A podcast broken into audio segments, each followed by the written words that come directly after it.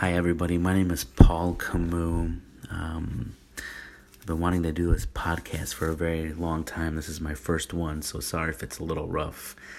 Um, but uh, I just want to share with you my testimony and how God changed my life. And um, I'm going to start from um, my parents in the beginning, uh, who my parents were and who my family uh, is, and um, what we believed in um, just growing up until now. Um, my mom and my dad are um, Assyrians from Iraq. They grew up in the Greek Orthodox Church. And my parents uh, got married. They had my sister, my first sister. Um, and a year later, they went to Greece. Um, and while they were in Greece, they got invited to a Bible study out there. And my parents have never been to a Bible study. They never ever opened up the Bible. All they knew was was whatever the religion was in the traditional church and traditional um, religions and religious things that they do, and that's all they know in their whole life. But they never actually opened up the Bible and read it. And when my parents were introduced to this um, Bible study, they immediately got saved and um, after that like my parents were just fully dedicated to God and they dedicated their whole life to God. And when they moved from Greece to the US uh, they had my uh, myself and my other siblings. And growing up um, we basically lived and breathed church and God. I mean we were in church Sunday Wednesday and Friday and um, when I was growing up, I loved it. I loved all the stories. I loved everything about it. I really wanted to be a preacher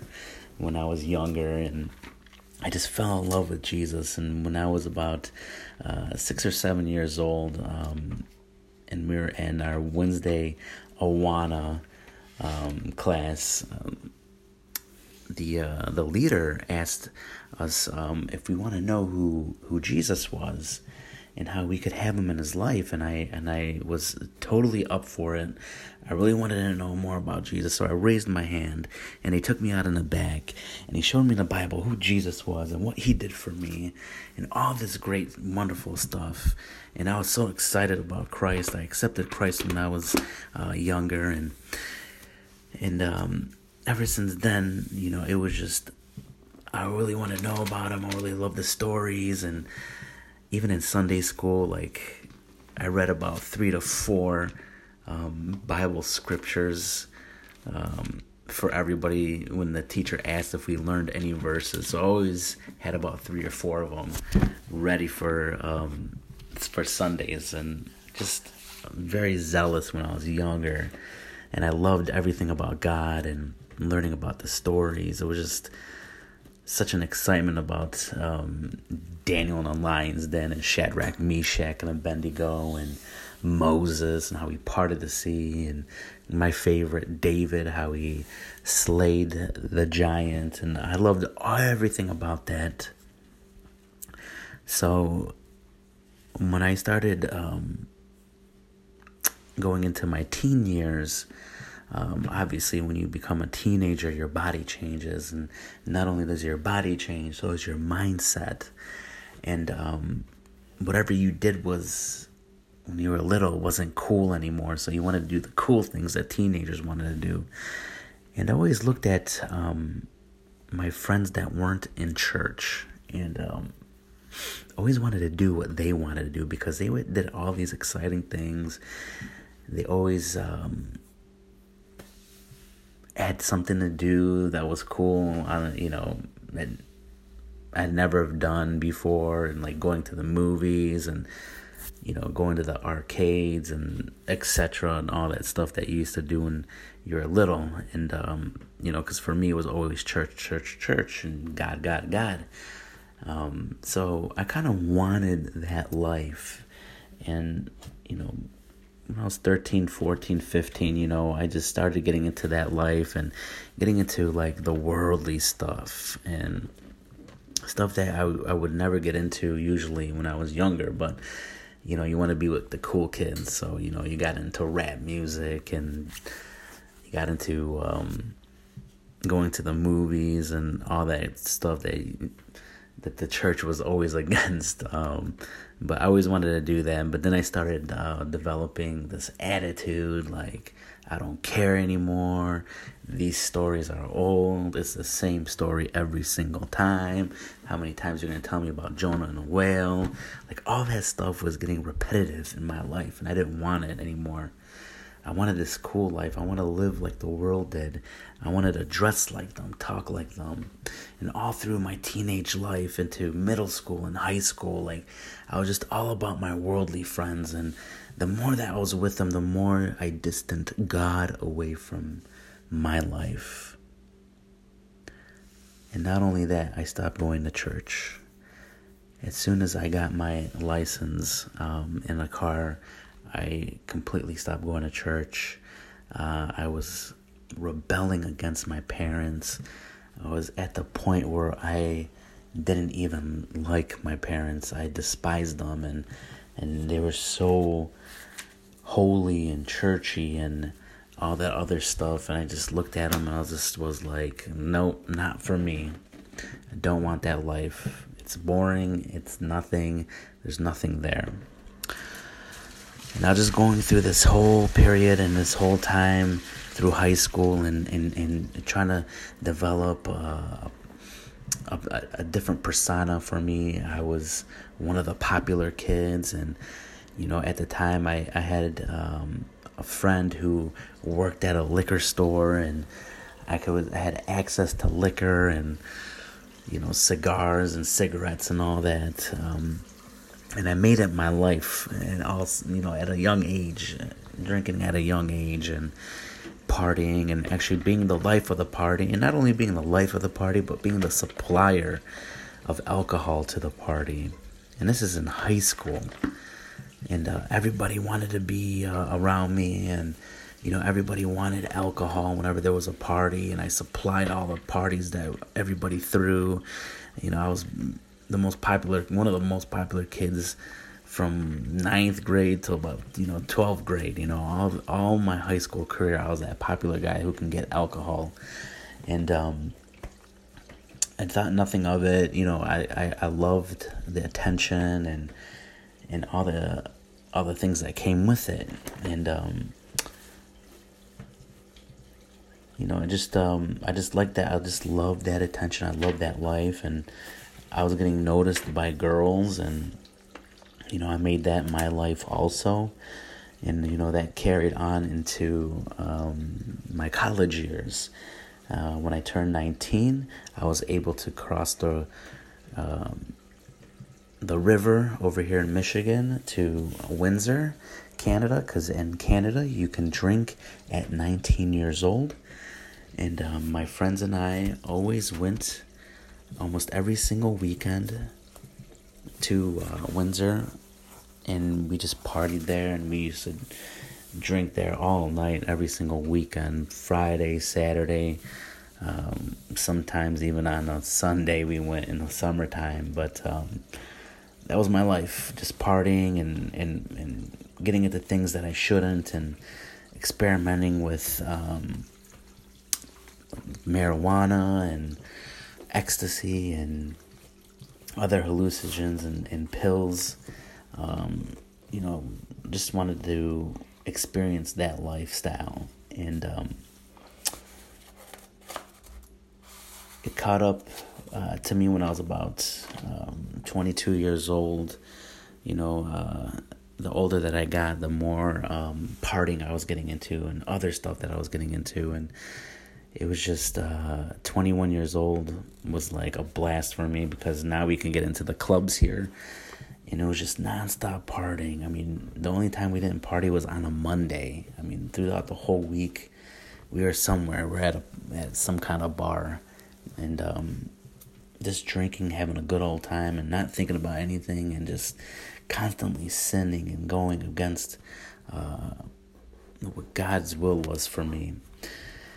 And then at 22 years old, um, I started really thinking about my future and started really contemplating life and where it was going because it was going fast downward real bad for me at the age of 22 years old. And I just went to a point where it's you know like you know what? Uh, I'll figure it out when I get older. You know let's continue to party. It was until um, January of 2006 uh, I started to feel not myself there's something going on with me that I couldn't understand what it was, but it just didn't seem right. And um, a couple weeks later, I just, uh, for, you know, just caught got the flu, and um, I was really sick at the time. I was um, very healthy. I was very um, into working out and eating right. And um, the only thing bad i did was you know drink a lot. And um, that's the only bad thing that i was putting in my body at the time. But um, i was i was super healthy super fit uh, and um, i just not i just started to develop the flu. And the flu was like like i've never had it before and I went to the doctors, and um, the doctors told me, you know, you have the flu. Obviously, you're very healthy, so when you're not sick all the time, you get it real bad. So she gave me some antibiotics and vitamins and all that stuff that I need. So I took it. A week later, I started feeling a little bit better, but then when I got off the antibiotics, I got even worse. So I went to the doctors a second time and I told her, listen, I'm not feeling good. Uh, I just, I, I'm not myself. There's something else that's going on. Like now, when I go up the stairs, I'm taking deep breaths. You know, I can't, my heart's about to pop out of my chest. I just can't breathe. She's like, it's okay, just a flu virus. You know, you'll be fine. We'll give you different antibiotics. Just continue to take these vitamins and drink lots of fluid.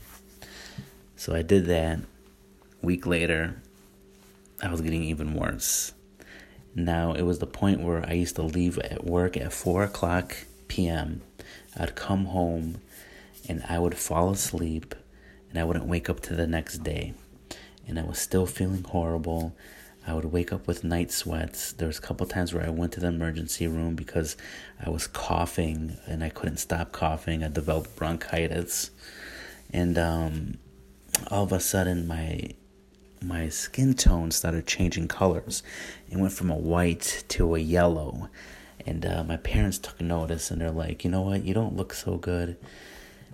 You need to go you need to go back to the doctors and at that point I was already irritated and by the way I had a huge anger problem. Huge anger problem and I got irritated very quickly and I looked at my parents and I was like, listen, you guys don't know what's going on. It's none of your business. I already went to the doctors. This is what they told me. I don't want to go back to the doctors. So a few weeks goes by, three or four weeks go by. I'm still feeling like like death at this point. Um, I was just not feeling good. I was always tired. At this point, I was gasping for air. I didn't know what was going on. I didn't want to go to the doctors and hear the same thing and then my skin color started turning a green color. And um, i didn't take notice to that till my parents said something again and i just got irritated and i walked away. And um, it was just a really really really horrible time for me. It was not good. Everything tasted really bad. Everything smelt very bad. Anytime someone was wearing perfume or a, a cologne i'd i'd run to the bathroom and just you know just start throwing up and um, I really didn't take it too serious about what was going on with my health wise until my boss looked at me and he said, You know what? You don't look good. You're always tired. You look like you're, you just look like death to me. He goes, I'm going to call my doctor and I'm going to get you in today. So I was like, man, I don't know. They're probably going to tell me the same thing, but okay, whatever. So I went to the doctor's they got me in.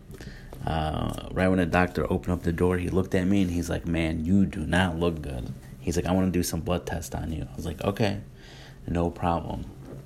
he's like, all right. He goes, we took some blood. We're gonna send it out. We'll give you a call if if anything pops up. So I went home that day, worked out, and all of a sudden I get a phone call from the doctor's office late at night, and uh, I answer the phone. And he was talking to me. He's like, um, "Hey, Paul, we just got some uh, your test back actually, and um, and went through some tests." And uh, he goes, Right now, I'm admitting you to the hospital. I'm like, Why? What's going on? He's like, Well, your hemoglobin is down to a five. He goes, What are you doing right now? I was like, Well, I just got done working out. And he goes, How are you even standing up right now with your hemoglobin at a five? And at the time, I didn't know what that was. It was like Chinese to me. Anything medical was like Chinese to me, which I don't know Chinese. So I just listened to him. He's like, "Listen, just go to the hospital. I, am admitting you, admitting you to there. You're gonna receive four pints of blood, and then they're, they're just gonna check your blood levels." So I thought maybe I was anemic or something, you know. So I just went there, and they gave me four pints of blood, and they gave me some plasma, and my blood level shot up, and they went back down dramatically. So the one of the doctors came in and said, you know what, we're going to keep you overnight. We're going to give you uh, four more pints of blood. We see how you are in the morning, but we need to, at this time, we just need you to stay overnight. So they gave me the four pints of blood and um, they checked my blood levels. And um, they still went, they still went down dramatically, like right down.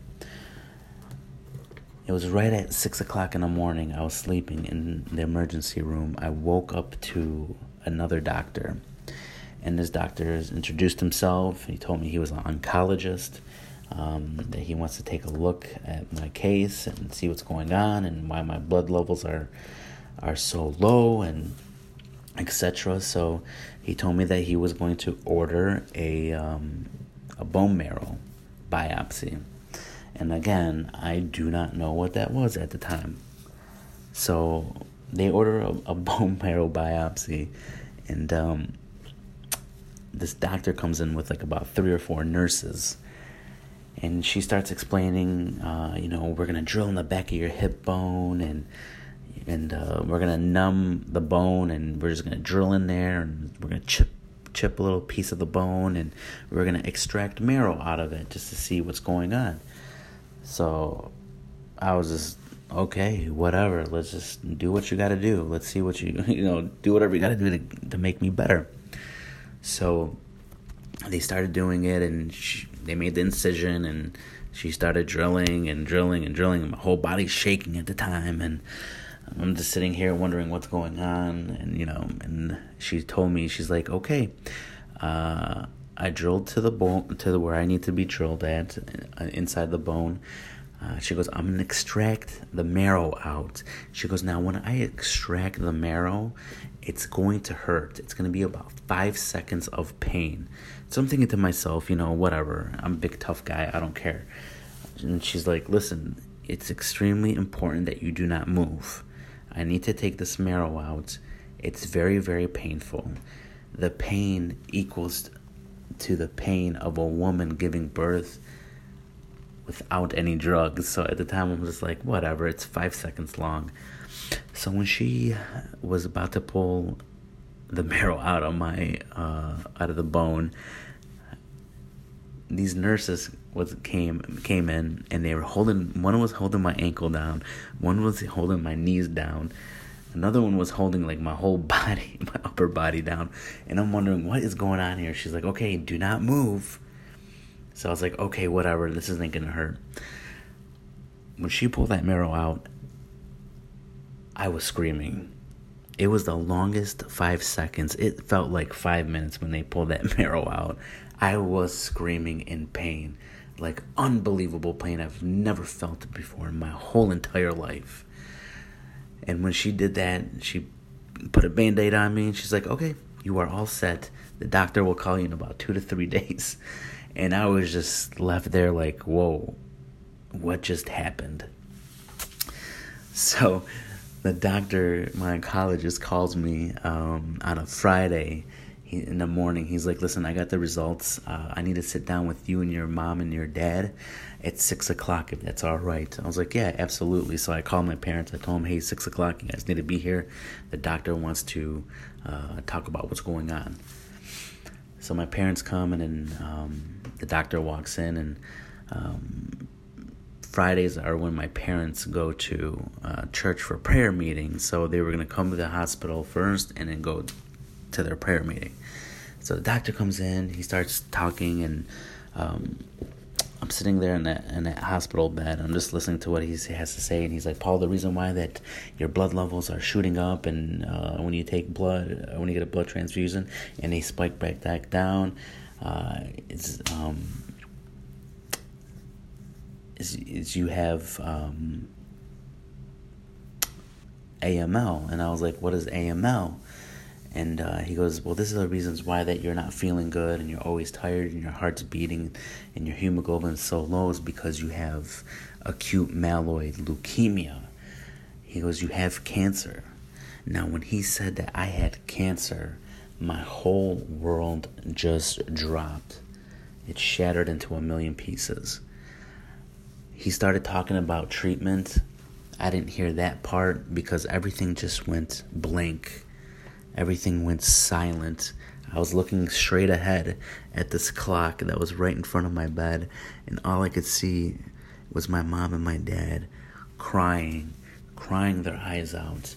And the doctor was just continuing to talk, and uh, all of a sudden I was coming back to, and he was just telling me, like, you know, this might take about a year and a half to two years for it to cure because it's so aggressive. And, and, and if I waited any more, any much any any more um, much time longer that I would have never woken up um, from my sleep. Um, that's how aggressive this cancer was. And when he told me all these things, he's like, Paul, you're, you know, it's going to take a while for you to, to go through this. And, you know, we're going to do some treatment on you. We're going to do some chemotherapy. And, and right when he left, he, he left this piece of paper and told me what you know just to read it and go over it and these are the things that they want. And right when he left that's when i started to bawl my eyes out. And uh, and i was crying because right then and there i knew that god was speaking to me. I mean he was he was speaking to me in, in other events in my life where i was almost killed in a car accident a couple times. But this one really woke me up and um,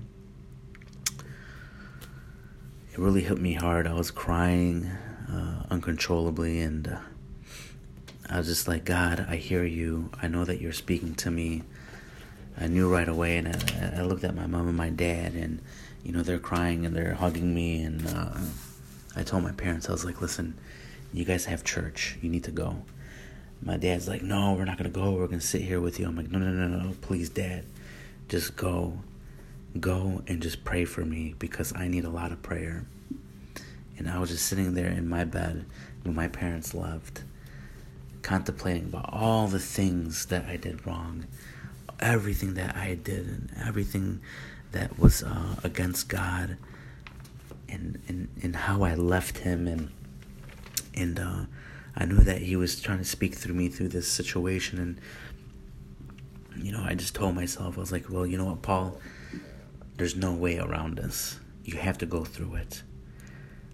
And right then and there, I fell on my knees and I just started praying and I started crying, Lord, please, Lord, help me at this time as I need you. Forgive me, Father. Forgive me for sinning against you, Lord. Forgive me for, for leaving you, Heavenly Father. Just pleading and crying for forgiveness and, and, and just asking for Him just to save me from this.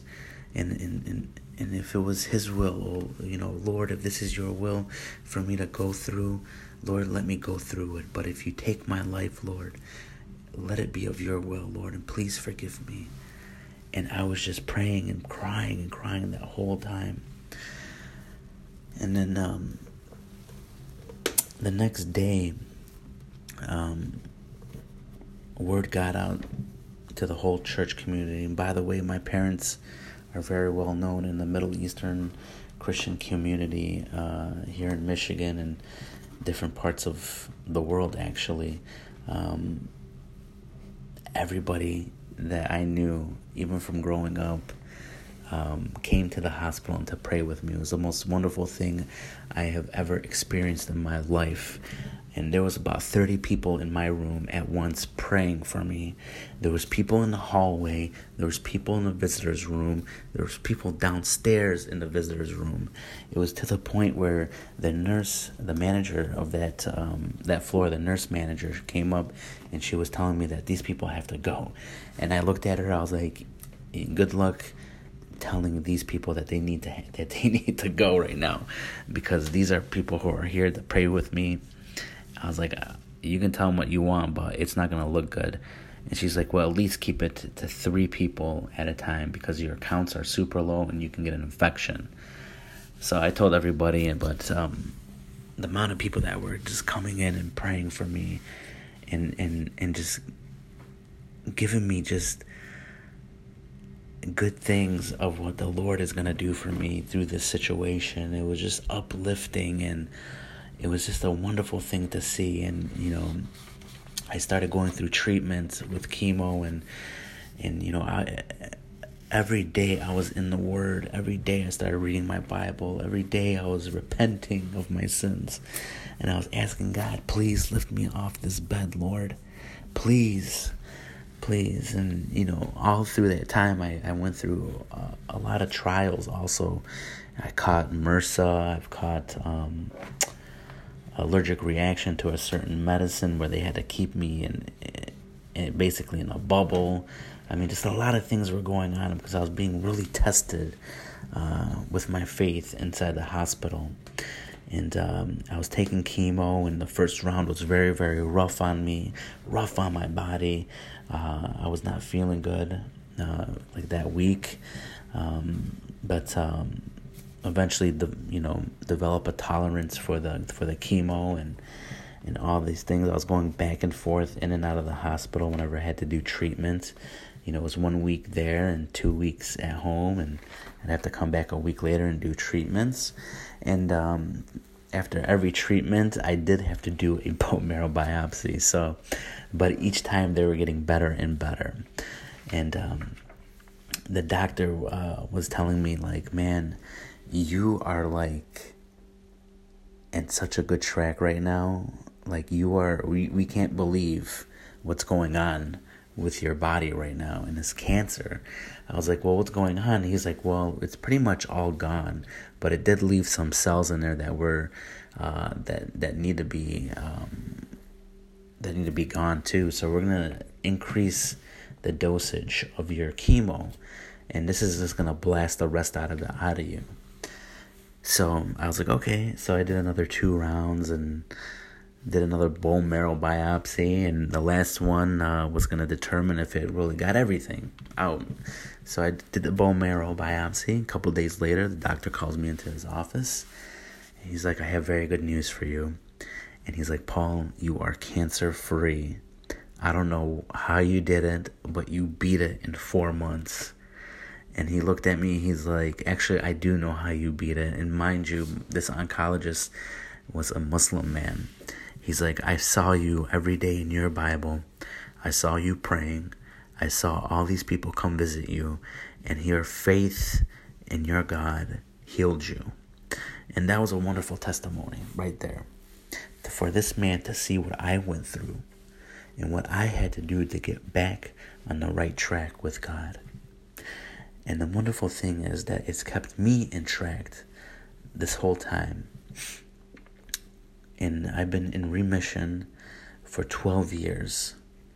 And I love telling my story because I want people to understand whatever that you are going through, whatever it may be, whether it be an illness or sickness, divorce or relationship problem with somebody, with a family member, whatever it is, financial problem, whatever the trial may be, I always kept this Bible verse in mind that He'll never leave you nor forsake you, that Jesus is always there. When you are far apart from Him, He is there for you. And when you think that He's not there, Trust me, He is there. He is waiting for you. He's waiting for you to come to Him and ask Him to come into your life, and He will find you. And I promise you that good things will come out of this. God has been such a wonderful blessing in my life. I've turned away from this world. I wanted nothing to do with this world anymore. All I want to do is to serve my God, serve Him to the best that I can, to lead people to Christ. And this is my testimony. And I hope and trust that it has affected you in some sort of way. And I want you to always remember that God is always there for you when you need Him. This is my story. This is my song, praising my Jesus all a day long. This is my story, and I and I hope and pray that it touches your life. Thank you so much for listening.